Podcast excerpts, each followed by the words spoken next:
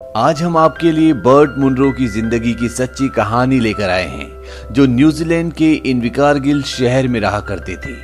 Bollywood silver screen presenting world fastest Indian. ये कहानी शुरू होती है सन उन्नीस सौ बासठ में, जहाँ पर बर्ट मुनरो को दिखाया जाता है। और वो अपने शहर इनविकारगिल में काफ़ी फ़ेमस होते हैं, क्योंकि उन्होंने बाइक के इंजन को मॉडिफाई करके न्यूजीलैंड और ऑस्ट्रेलिया में चलने वाली सबसे तेज बाइक बनाई होती है। उनके पास होती है इंडियन स्काउट उस वक्त की ये एक हैवी इंजन वाली बाइक थी। मुंड्रो का नेचर बहुत अच्छा होता है वो सबसे अच्छे से बात भी करते हैं, लेकिन उनके पड़ोसी उनसे बहुत परेशान होते हैं। मुंड्रो अर्ली मॉर्निंग उठकर रोज अपनी बाइक को ठीक करना, उसे मॉडिफाई करना शुरू कर देते, जिससे उनके पड़ोसियों की नींद खराब हो जाती है। बाहर आकर चिल्लाते, उन्हें कहते कि सब बंद करो। हालाँकि मुंड्रो ऐसा कर भी देते। साथ ही साथ मुंड्रो की एक और आदत थी, वो कभी भी अपनी लॉन की घास को नहीं काटते थे। और यहाँ पर जो नींबू का लेमन का पेड़ होता है, वो हमेशा उसी के ऊपर टॉयलेट करते थे और ये बात भी उनके पड़ोसियों को बिल्कुल पसंद नहीं थी। लेकिन इन्हीं का एक बेटा होता है जिसका नाम टॉमी होता है।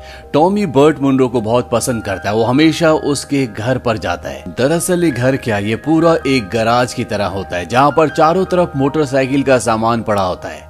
सोने के लिए एक बिस्तर होता और खाने के बर्तन भी कुछ खास नहीं होते, क्योंकि बर्ड मुंडो की ज़िंदगी में सिर्फ़ एक ही लक्ष्य है कि वो इस दुनिया की सबसे तेज चलने वाली बाइक बनाना चाहता है। हालाँकि इस वक्त उनकी उम्र तिहत्तर साल की होती है, लेकिन वो अपने सपने को पूरा करना चाहते वो हमेशा इंजन के पार्ट्स बनाते रहते हैं और साथ ही साथ अपनी बाइक को टेस्ट भी करते हैं। इस साल उन्होंने 27 टेस्ट किए, लेकिन उन्हें एग्जैक्टली पता नहीं है कि उनकी बाइक की स्पीड क्या है। इसीलिए वो अमेरिका जाना चाहते हैं। अमेरिका के बॉनविला रनवे पे वो अपनी बाइक को टेस्ट करना चाहते हैं। ये एक सूखी हुई नदी है जो मीलों तक फैली हुई है, और इससे बेहतर कोई भी रनवे नहीं हो सकता उनकी बाइक की स्पीड को टेस्ट करने के लिए। लेकिन अमेरिका जाने के लिए उन्हें बहुत पैसों की ज़रूरत है, और इस वक्त उनके पास इतने पैसे नहीं है। लेकिन वो लगातार अपनी बाइक को मॉडिफाई करते रहते हैं और अब बर्ड बैंक में अपनी पेंशन लेने के लिए जाते हैं। यहाँ पर एक लेडी काम करती है जिसका नाम फ्रैन है और बर्ट उसे बहुत पहले से जानते हैं। और वो उसे कहते हैं, क्या तुम परसों मेरे साथ डेट पर चलोगी? क्योंकि परसों उनका बर्थडे होता है। बर्ट का जन्म 25 मार्च सन 1899 को हुआ था। और फ्रैन कहती है, ठीक है, मैं तुम्हारे साथ चलूँगी। बर्थडे में जाने से पहले बर्ट अपने नाखून काटते दरअसल उन्हें अपनी कोई परवाह नहीं होती। वो सिर्फ़ और सिर्फ़ पूरा टाइम मोटरसाइकिल के इंजन को मॉडिफाई करने में लगाते हैं। और वो अपने नेल्स एक ग्राइंडर से काटते हैं। और यहाँ पर जितना भी सामान होता है, वो बहुत गंदा होता है। लेकिन उन्हें इसकी कोई परवाह नहीं है। उनका ज़िंदगी में सिर्फ़ एक ही सपना है कि वो इस दुनिया की सबसे तेज चलने वाली बाइक बनाए। और अब बर्ट फ़ैन के साथ उस पार्टी में पहुँच जाते हैं जो उनके दोस्तों ने उनके जन्मदिन पर रखी है। और जब वो वहाँ पर स्पीच दे रहे होते हैं, तभी यहाँ पर एक मोटरसाइकिल वालों का ग्रुप आता है। और ये ग्रुप बर्ट को कहता है कि हमने सुना है कि तुम्हारे पास एक आर्मी इंडियन बाइक है। तुम वही बर्ट हो ना? बर्ट कहता है कि हाँ और ये बर्ट को चैलेंज करते हैं। बर्ट कहता है कि मुझे ये तो नहीं पता कि तुम कौन सी बाइक्स पर आए हो, लेकिन तुम मुझे कभी भी हरा नहीं सकते। और बर्ट और इनके बीच में अब रेस होती है। इस रेस में सौ डॉलर लगाए जाते हैं। यानी कि जो बाइकर्स होते हैं, वो अपने ऊपर ही दाव लगाते हैं, और ये दाव होता है सौ डॉलर का। और समंदर के किनारे इनकी रेस शुरू होती है। और जैसे ही सारे बाइकर्स को गो का सिग्नल मिलता है, सारे बाइकर्स निकल जाते हैं। लेकिन बर्ड की गाड़ी आगे नहीं बढ़ती और इसीलिए वो अपने दोस्तों से कहता है कि मेरी बाइक को धक्का लगाओ। वो सब उसकी बाइक को धक्का लगाते हैं और अब बर्ड भी इस रेस में शामिल है। वो सब उससे बहुत आगे होते हैं। लेकिन बर्ड की बाइक बहुत तेज होती है। वो चंद ही सेकंड्स में इन सब बाइकर्स को हरा देते हैं और इस तरह से वो सौ डॉलर जीत जाते हैं और ये सब के सब देखते रह जाते हैं। बर्ड सच में एक बहुत अच्छे मैकेनिक और एक बहुत अच्छे बाइकर है और वो फ्रेंड को बताते हैं कि वो अमेरिका जाना चाहते हैं ताकि वो अपनी बाइक को टेस्ट कर सके। लेकिन अभी उनके पास इतने पैसे नहीं है। दरअसल उनके पास 1200 कुछ डॉलर्स हैं और उन्हें अभी भी 700 डॉलर्स की ज़रूरत है। और अमेरिका के लिए जो शिप जा रहा है, वो अगले पाँच दिनों में निकल जाएगा। फ्रेंड कहती है कि तुम मुझसे मदद ले सकते हो, लेकिन बर्ट मना कर देता है। वो कहता है कि 700 डॉलर्स एक बहुत बड़ी रकम है। और वैसे भी मुझे अपनी बाइक की स्पीड का अभी अच्छे से पता नहीं है। मैं वहाँ जाने से पहले इसे अच्छे से टेस्ट करना चाहता हूँ। अब अगले दिन जब फ्रैन और बर्ट सुबह उठते हैं तो बर्ट को हार्ट में बहुत पेन होता है, इसीलिए उसे हॉस्पिटल ले जाया जाता है। दरअसल बर्ट को एंजाइना का अटैक आया होता है। ये एक तरह का हार्ट अटैक से पहले के सिम्टम्स है, जिसमें आर्टरी सिकुड़ जाती हैं, और डॉक्टर उन्हें कहती है कि तुम्हें अपना ध्यान रखना होगा। बर्ट डॉक्टर से पूछते, क्या मैं बाइक चला सकता हूँ? वो कहते कि, अब तुम कभी भी बाइक नहीं चला पाओगे। बर्ट कहता वाह, ये तो कमाल हो गया और वो घर वापस आ जाता है। लेकिन बर्ड की ज़िंदगी सिर्फ़ बाइक है, वो कभी भी बाइक चलाना नहीं छोड़ सकता। और अब वो ये तय करता है कि वो जल्द से जल्द अमेरिका जाएगा। लेकिन इसके लिए उसे पैसों की ज़रूरत होगी, इसीलिए वो बैंक जाता है। बैंक उसे कहता है कि, हम तुम्हें लोन दे सकते हैं, लेकिन तुम्हें अपनी प्रॉपर्टी के कागज़ देने होंगे। और बर्ट अब लोन ले लेता है। वो अपने नन्हे दोस्त टॉमी को बोलता है कि वो अमेरिका जा रहा है। टॉमी कहता है, तुम इतनी तेज बाइक चलाते हो। क्या तुम्हें मरने से डर नहीं लगता? बर्ट कहता है कि नहीं, बिल्कुल भी नहीं। जब गाड़ी पूरी स्पीड में चलती है तो ऐसा लगता है कि ज़िंदगी का सब कुछ मुझे मिल गया। उस स्पीड में, उस बाइक में बिताए हुए पाँच मिनट पूरी ज़िंदगी से बढ़कर है। मुझे बचपन से ही तेज चलने वाली चीज़ों में बहुत इंटरेस्ट है, इसीलिए मैं अमेरिका के बॉनविल स्पीडवे में जा रहा हूँ, ताकि मैं अपनी बाइक को पूरी रफ्तार के साथ चला सकूँ। बर्ट टॉमी को यह भी बताते हैं कि जब मैं छोटा था तो मेरा एक भाई था। एक दिन मेरे पिताजी एक पेड़ काट रहे थे, लेकिन वो पेड़ कटने से पहले, गिरने से पहले कहीं अटक गया। और जब मेरा भाई उनकी मदद करने के लिए गया तो वो पेड़ एकदम से उसके ऊपर गिर गया और उसी वक्त उसकी मृत्यु हो गई। और उस दिन मुझे एक बात समझ में आ गई कि हमारी जितनी भी ज़िंदगी हमें जीनी चाहिए। हमें कभी किसी भी चीज़ से डरना नहीं चाहिए। और अब बर्ट की अमेरिका जाने की लगभग पूरी तैयारियाँ हो जाती हैं। और टॉमी उसकी इसमें बहुत मदद करता है। और निकलने से पहले टॉमी उसे अपने घर का नंबर देता है। वो कहता है, डैड ने मुझे कहा है कि तुम्हें दे दे, ताकि तुम अपनी खैरियत की हमें खबर देते रहो। टॉमी बर्ड को यह भी बताता है कि मेरे डैड और आसपास के सभी लोग कहते हैं कि तुम वर्ल्ड रिकॉर्ड नहीं तोड़ सकते। लेकिन मुझे तुम पर विश्वास है। बर्ड टॉमी को कहते हैं कि अगर तुम अपने सपनों को पूरा नहीं करते तो इससे अच्छा तुम कोई सब्ज़ी बन जाते। क्योंकि सपना तभी तक सपना रहता है जब तक तुम उसे पूरा नहीं कर सकते। और वो जाने से पहले अपने घर की चाबी टॉमी को दे देता है। और वो कहता है कि तुम मेरे घर का ध्यान रखना। मुर्गियों के सारे अंडे अपनी मॉम को दे देना। और मेरे नींबू के पेड़ पर सुसु करते रहना। और इसके बाद वो गाड़ी में फ्रेंड के साथ अमेरिका के सफ़र के लिए, यानी कि पोर्ट तक निकल जाता है। और रास्ते में पेट्रोल पंप में वो फ्रेंड को कहता है कि, टॉमी, मुझे बता रहा था कि किसी को भी मुझ पर विश्वास नहीं है। क्या तुम मुझ पर विश्वास करती हो? फ्रेंड कहती है, मुझे इससे कोई फ़र्क नहीं पड़ता कि तुम जीतो या हारो, क्योंकि वो उसे पसंद करती है, उससे प्यार करती है। बर्ट उसे बताता है कि बहुत पहले मैंने थ्यूडोर रोसवेल्ट की एक लाइन पढ़ी थी। उसने लिखा था कि क्रिटिक कुछ नहीं होता, और क्रिटिक करने वाला ज़िंदगी में कोई भी अहमियत नहीं रखता। दरअसल वो सिर्फ़ आपको ये बताता है कि एक स्ट्रॉन्ग इंसान कहाँ पर चूक गया, जबकि ये आपके खुद का काम है। तभी यहाँ पर बाइकर्स का वो ग्रुप आ जाता है, जिन्हें बर्ट ने हराया था, और वो बर्ट को कुछ पैसे देते हैं, ताकि सफ़र में उसके काम आ सके। और अब बर्ड पानी के शिप से अमेरिका पहुँच जाता है। अमेरिका एक बहुत बड़ा देश है, जबकि बर्ड न्यूजीलैंड के एक छोटे से गाँव से आया है। और बर्ड को यहाँ का कुछ भी नहीं पता। यहाँ पर हर चीज़ बहुत महँगी है, और जिस होटल में वो रुकने के लिए जाता है, यहाँ पर रिसेप्शन पर जो लड़की होती है, बाद में बर्ड को पता चलता है कि ये लड़की नहीं, बल्कि एक लड़का है। बर्ट यहाँ पर एक गाड़ी भी खरीदता है, ढाई सौ डॉलर में। और साथ ही साथ वो गाड़ी वाले से कहता है कि मैं तुम्हारी वर्कशॉप भी यूज़ करना चाहूँगा। गाड़ी वाला कहता है कि तुम रात को मेरी वर्कशॉप यूज़ कर सकती हो। बर्ट की बाइक भी अब यहाँ पर आ चुकी है और बर्ट उस गाड़ी के पीछे जो उसने अभी ढाई सौ डॉलर की खरीदी है, रात भर वर्कशॉप पर काम करके दो टायर्स लगा देता है, ताकि वो अपनी बाइक को उस पर रख कर यहाँ से खींच कर बॉनविल रनवे तक ले जा सके। और अब बर्ट पोर्ट पर जाता है, क्योंकि उसकी बाइक जिस शिप से आनी होती है, वो शिप आ चुका होता है।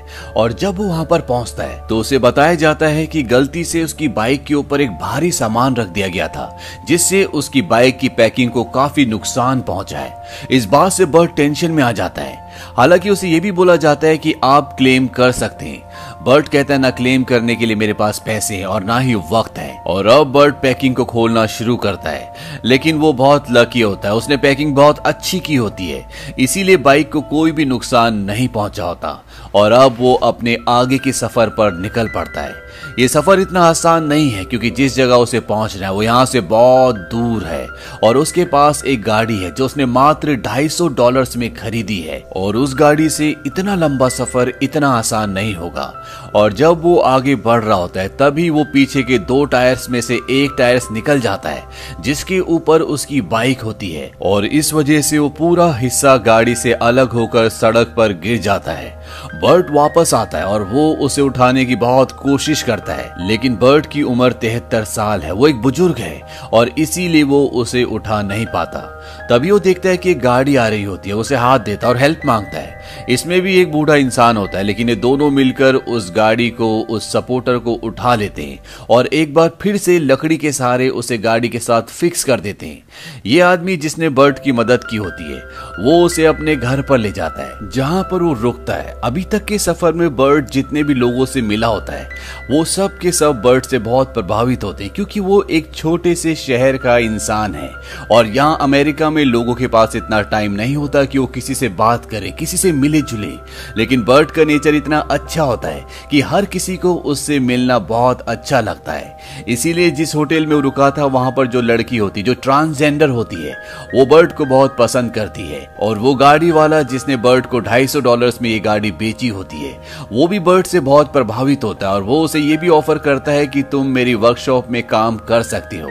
लेकिन बर्ड के सपने शायद बहुत बड़े हैं। और अब ये आदमी, ये भी बर्ट को बहुत पसंद करता है और जाने से पहले बर्ड को वो एक लॉकेट देता है। वो कहता है, ये एक गुड लक है। बर्ट यहाँ से निकल जाता है और वो एक जगह पहुँचता है जहाँ पर बहुत सारी पुरानी गाड़ियाँ खड़ी होती है। वो उस घर का दरवाज़ा नॉक करता है। अंदर से एक लेडी आती है, जिसका नाम एडा होता है, और वो एडा से बात करता है, और वो भी उसकी मदद के लिए तैयार हो जाती है। वो कहती है कि मेरे पास एक वेल्डिंग मशीन है, और तुम अपने ट्रेलर को, जिसका टायर निकल चुका है, उसे यहाँ पर रिपेयर कर सकते हो, और बर्ट अपने ट्रेलर को यहाँ पर रिपेयर करता है। एडा को बर्ट का नेचर बहुत अच्छा लगता है और वो उसे कहती है कि मैं तुम्हें एक जगह ले जाना चाहती हूँ। वो उसे ग्रेवयार्ड ले जाती है, जहाँ पर उसके बेटे की ग्रेव होती है। यहाँ पर एक स्नेक भी होता है जो बर्ट को काटने वाला होता है और एडा उसे कहती है जंप करो। और वो जंप करते हुए स्नेक से बच जाता है। वो कहता है कि न्यूजीलैंड में स्नेक्स नहीं होते। और इसके बाद ये दोनों बहुत हँसते हैं। बर्ट एक रात यहीं पर गुजारता है। और अगली सुबह वो अपने आगे के सफ़र पर निकल जाता है। वो रास्ते में एक बार में जाता है, जहाँ पर वो कोल्ड ड्रिंक पीता है, क्योंकि बर्ट ना एल्कोहल पीता है, ना ही वो स्मोकिंग करता है, और तभी उसकी चेस्ट में पेन होना शुरू हो जाता है, और वो उस जगह से निकलकर डॉक्टर की वो टेबलेट्स खाता है, जो डॉक्टर्स ने उसे दी थी, और इसके बाद वो ठीक महसूस करता है। अब बर्ट यहाँ से भी निकल जाता और रास्ते में अपनी गाड़ी में पीछे सो रहा होता है और तभी वहाँ पर पुलिस आ जाती है। पुलिस उसे कहती है कि अपना लाइसेंस दिखाओ। वो पुलिस को अपना लाइसेंस दिखाता है। पुलिस कहती है कि इस रोड पर तुम कहीं भी अपनी गाड़ी नहीं रोक सकते। ये इलीगल है। बर्ट उन्हें बताता है कि मेरी चेस्ट में बहुत पेन हो रहा था, इसीलिए मैं थोड़ा सा रेस्ट कर रहा था। बर्ट को पुलिस वाले छोड़ देते हैं। दरअसल बर्ट का यही घर भी है। जब भी वो थक जाता है तो गाड़ी के पीछे सो जाता है, क्योंकि उसके पास इतने पैसे नहीं है कि वो पूरे सफ़र में होटल को अफोर्ड कर सके। और अब एक बार फिर से बर्ट अपने सफ़र पर निकल जाता है, और जब वो पेट्रोल भरवा रहा होता है तो वहाँ पर एक पायलट आता है। दरअसल ये वियतनाम से छुट्टियों पर अपने घर जा रहा होता है। और वो बर्ट से लिफ्ट माँगता है। बर्ट उसे लिफ्ट दे देता है, जिससे बर्ट का सफ़र और भी आसान हो जाता है, क्योंकि उसके पास अब कोई है, जिससे वो बातें कर सकता है। और बर्ट अब उस जगह पहुँच जाता है जो उसका सपना है। यानी कि वो पहुँच चुका है बॉनविल सॉल्ट फ्लैट्स वो उस पायलट को बताता है कि मैं हमेशा से अपनी ज़िंदगी में कुछ बड़ा करना चाहता था। और इस दिन के लिए, इस वक्त के लिए मैंने अपनी पूरी ज़िंदगी इंतज़ार किया। और आज तक दुनिया में रेसिंग के जितने भी रिकॉर्ड्स बने, वो इसी जगह पर बने। ये एक होली प्लेस है। अब बर्ट रात को एक मोटल में स्टे करता है और अगली सुबह वो वहाँ पर पहुँच जाता है जहाँ पर दुनिया के सभी बाइकर्स आने वाले हैं। लेकिन यहाँ पर बर्ड को अलाउड नहीं किया जाता। उसे बताया जाता है कि इस रेस के लिए, इस कंपटीशन के लिए आपको पहले से रजिस्ट्रेशन कराना होता है, जो बर्ट ने नहीं करवाया होता। बर्ट कहता है, मैं न्यूजीलैंड के एक छोटे से शहर से हूँ। मुझे इस सब के बारे में पता नहीं है और मैं बहुत लंबा सफ़र तय करके यहाँ पर आया हूँ। लेकिन वो कहते हैं कि हमारे कुछ रूल्स हैं, इसीलिए हम आपको अलाउड नहीं कर सकते। इस बात से बर्ड परेशान हो जाता है और यहाँ पर वो एक और बाइक रेसर को, जिसका नाम जिम होता है, जिससे वो सुबह ही मिला है, उससे मदद माँगता है और जिम इन लोगों को पहले से जानता है, इसीलिए वो उन्हें मना लेता है। अब बर्ट की बाइक चेक होती है और वो देखते हैं कि उसके टायर्स की हालत बहुत खराब होती है। वो कहते हैं कि हाई स्पीड टायर्स नहीं है, क्योंकि वो टायर्स पूरी तरह से छिले होते हैं। बर्ट कहता है कि मैंने इन्हें छिलाया, अगर मैं इन्हें ऐसा ना करता तो ये हाई स्पीड टायर्स नहीं बनते और जब मैं इन्हें स्पीड में ले जाता तो ये फट जाते। दरअसल उसने उनकी दरारों को छिल दिया होता है, पूरी तरह से सपाट कर दिया होता है, ताकि वो तेज रफ्तार में फटे नहीं। बर्ट उन्हें बताता है कि मैं पैंसठ पाउंड्स की हवा इन टायर्स में भरता हूँ और ये 300 मील प्रति घंटा की रफ्तार से चलने पर भी सेफ़ रहेंगे। अब जब उसकी ब्रेक चेक करते हैं तो उसकी ब्रेक भी बहुत पुरानी होती है। दरअसल बर्ट की इंडियन स्काउट बाइक बयालीस साल पुरानी है और वो बर्ट को कहते हैं कि इसकी ब्रेक तो बिल्कुल भी काम नहीं करती। बर्ट कहता है, कौन से मुझे ब्रेक लगानी है? मुझे तो स्पीड बढ़ानी है. साथ ही साथ बर्ट ने इस बाइक के लिए अपने घर के किचन के पुराने सामान से कुछ चीज़ें बनाई होती है। और जहाँ पर टैंक होता है, उसके ऊपर उसने अपनी दवाई का ढक्कन रखा होता है। और ये देखकर जो इंस्पेक्शन कर रहे होते हैं, वो पूरी तरह से हैरान होते हैं। बर्ट कहता है, बाइक का वज़न जितना कम होगा, वो उतनी स्पीड से चलेगी। अब बर्ट से पूछा जाता है कि, तुम्हारा पैराशूट का है? वो कहता है कि, मेरे पास ऐसा कुछ नहीं है और ना ही मेरे पास इन सब चीज़ों के लिए पैसे हैं। वो कहते तुम्हारी ड्रेस तो होनी चाहिए। चाहिए। बर्ट कहता है, मैं अपनी पैंट को अपनी सॉक्स के अंदर डाल लूँगा और ऊपर पहनने के लिए मेरे पास एक शर्ट है जो मैं न्यूजीलैंड से लेकर आया हूँ और ये पूरी तरह से फायर प्रूफ है। ये सब देखकर वो बर्ट को कहते हैं की आपको सेफ्टी की ज़रूरत है। वक्त बदल चुका है और आप बूढ़े हो चुके हैं। बर्ट कहते हैं, भले ही मेरे चेहरे पर झुर्रियाँ आ गई हो, लेकिन अंदर से आज भी मैं 18 साल का हूँ और मैं तुम सबको कुछ कर कर दिखाऊँगा। लेकिन बर्ट इस कंपटीशन के लिए किसी भी तरह से एलिजिबल नहीं है, इसीलिए उसे मना कर दिया जाता है। हालाँकि जिम सबको मनाने की कोशिश भी करता है, लेकिन वो कहते हैं कि अगर इनकी जान चली गई तो कौन जिम्मेदार होगा? और जिम जब ये बात बताने के लिए बर्ट के पास जाता है तो उस वक्त बर्ट अपनी बाइक के टायर्स को जूतों की पॉलिश से चमका रहा होता है। जिम कहता है कि तुम ये क्या कर रहे हो? वो कहता है, ताकि ये नए लगे, इसलिए मैं इन पर पॉलिश लगा रहा हूँ। जिम उसे बताता है कि तुम्हें परमिशन नहीं मिली। इस बात से बर्ट को बहुत दुख होता है।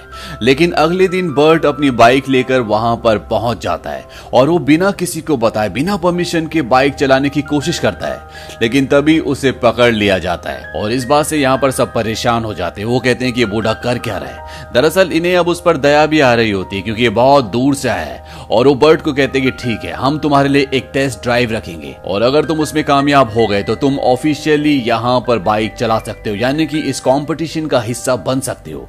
बर्ट अपनी बाइक चलाता है, और बाकी सभी लोग अपनी गाड़ियों में उसका पीछा करते हैं। और जब सभी गाड़ियाँ नब्बे की स्पीड पर होती है तो बर्ट उन्हें बहुत पीछे छोड़ देता है। बर्ट को लगता है कि उसने अच्छा नहीं किया।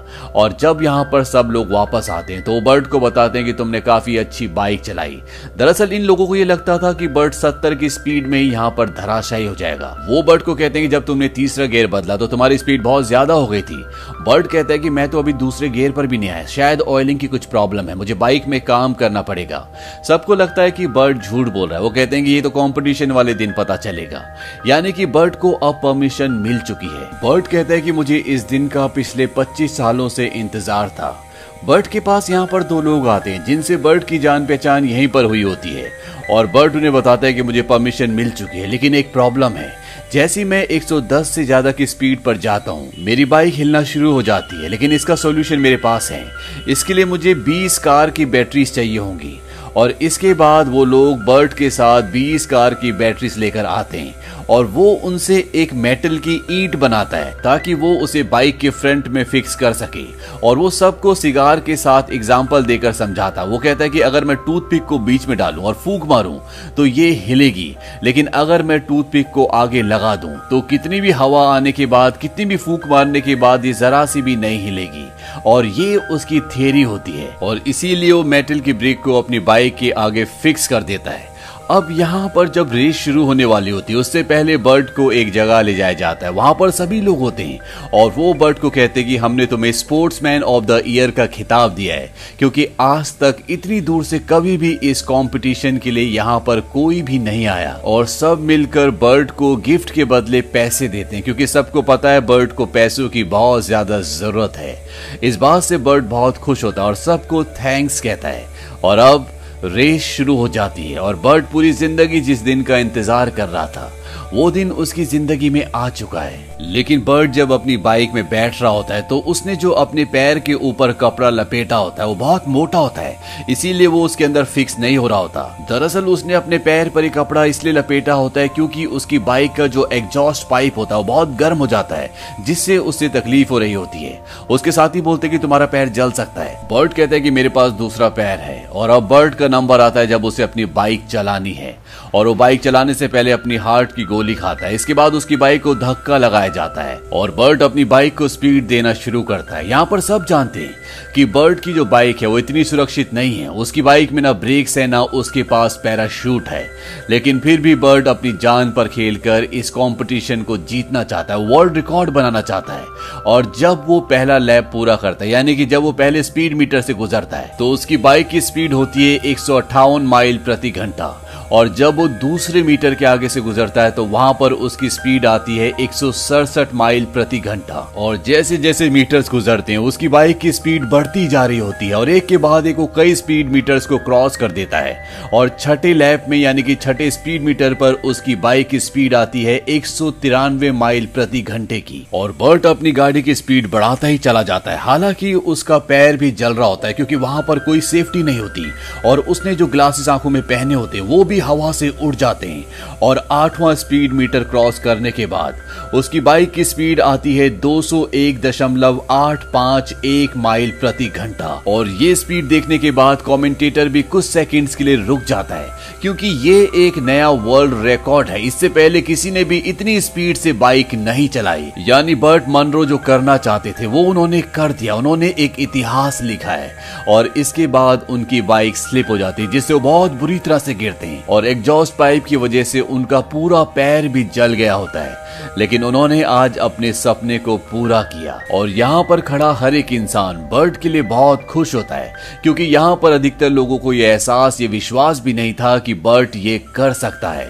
और बर्ट ने वो किया, क्योंकि बर्ट को अपने आप पर विश्वास था। और कई दिनों का सफ़र करने के बाद बर्ट वापस न्यूजीलैंड इन विकारगिल अपने घर पहुँच जाते हैं, जहाँ पर सब उनका इंतज़ार कर रहे होते हैं। और उनकी पड़ोसी ने उनकी घास को भी पूरी तरह से साफ़ कर दिया होता है, क्योंकि बर्ट ने अपने शहर का, अपने देश का नाम रोशन किया है। यहाँ पर टॉमी भी बर्ड से मिलता है, जो आज भी उसकी नींबू के पेड़ का ध्यान रखता है। दरअसल बर्ड के जाने के बाद वो उसके नींबू के पेड़ पर सुसु किया करता था। बर्ड वापस अपने घर आ जाता है। बर्ड कहता है कि घर से बेहतर कुछ भी नहीं हो सकता। टॉमी के पिता बर्ड के पड़ोसी पूछते हैं कि, अब आप क्या करोगे? बर्ड कहते हैं कि अगले साल मुझे दोबारा से जाना है और इसीलिए मुझे अपनी और भी तैयारी करनी होगी। इस बात से थोड़ा सा वो स्ट्रेस में आ जाते हैं। इसका मतलब ये है कि बर्ड रोज सुबह दोबारा से जल्दी उठकर अपनी बाइक को रिपेयर करेंगे मॉडिफाई करेंगे और इससे उनकी नींद रोज खराब होगी। और हुआ भी ऐसे ही। इसके बाद बर्ट मुनरो कभी नहीं रुके। वो नौ बार यूएस के बॉनविल गए, जहाँ पर उन्होंने कई रिकॉर्ड्स बनाए। और उन्नीस सौ सड़सठ में जो उन्होंने रिकॉर्ड बनाया, वो आज तक नहीं टूट पाया। उन्नीस में उन्होंने 205.67 मील प्रति घंटे की स्पीड से बाइक चलाई, यानी कि 331 किलोमीटर प्रति घंटे की स्पीड से, जो आज भी एक रिकॉर्ड है। तो ये थी पूरी कहानी बर्ट मोनरो की। बर्ट मोनरो की ज़िंदगी का सबसे बड़ा चैलेंज था एक ऐसी बाइक को मॉडिफाई करना, जो 42 साल पुरानी थी, और ये बाइक थी इंडियन स्काउट कंपनी की। और इससे बड़ा चैलेंज ये था कि उनके पास बाइक को मॉडिफाई करने के लिए पैसे नहीं थे। वो घर के पुराने सामान से इधर उधर से सामान इकट्ठा करके उसके लिए पार्ट्स बनाते, उसे मॉडिफाई करते। बर्ट के पास जो सबसे बड़ी चीज़ थी वो था उनका जज्बा। जिस उम्र में लोग अपनी ज़िंदगी से, अपने काम से संन्यास ले लेते हैं, उस उम्र में बर्ट ने ऐसा रिकॉर्ड बनाया जो आज तक टूट नहीं पाया। बावजूद इसके कि बर्ट पर कोई भी इतना विश्वास नहीं करता था, लेकिन बर्ट की ज़िंदगी का सिर्फ़ एक ही लक्ष्य था। उन्हें ज़िंदगी में और किसी भी चीज़ की परवाह नहीं थी। वो सिर्फ़ अपने सपने को पूरा करना चाहते थे। हालाँकि हार्ट प्रॉब्लम के बाद डॉक्टर्स ने उन्हें बाइक चलाने के लिए पूरी तरह से मना कर दिया था। लेकिन बर्ट की ज़िंदगी सिर्फ़ बाइक में थी, इसीलिए उन्होंने डॉक्टर की सलाह को माना नहीं। और वो कर दिखाया जो एक इतिहास बन गया, दुनिया के लिए एक सीख बन गई। वो कहते हैं ना कि लहरों के साथ तो कोई भी चल देता है, लेकिन असली इंसान, असली खिलाड़ी वो है जो लहरों को चीर कर आगे निकल जाए। तो ये थी पूरी कहानी बर्ट मुनरो की ज़िंदगी की। बर्ट मुंड्रो का जन्म 25 मार्च 1899 को हुआ था और उनकी मृत्यु 6 जनवरी 1978 को 78 साल की उम्र में हुई।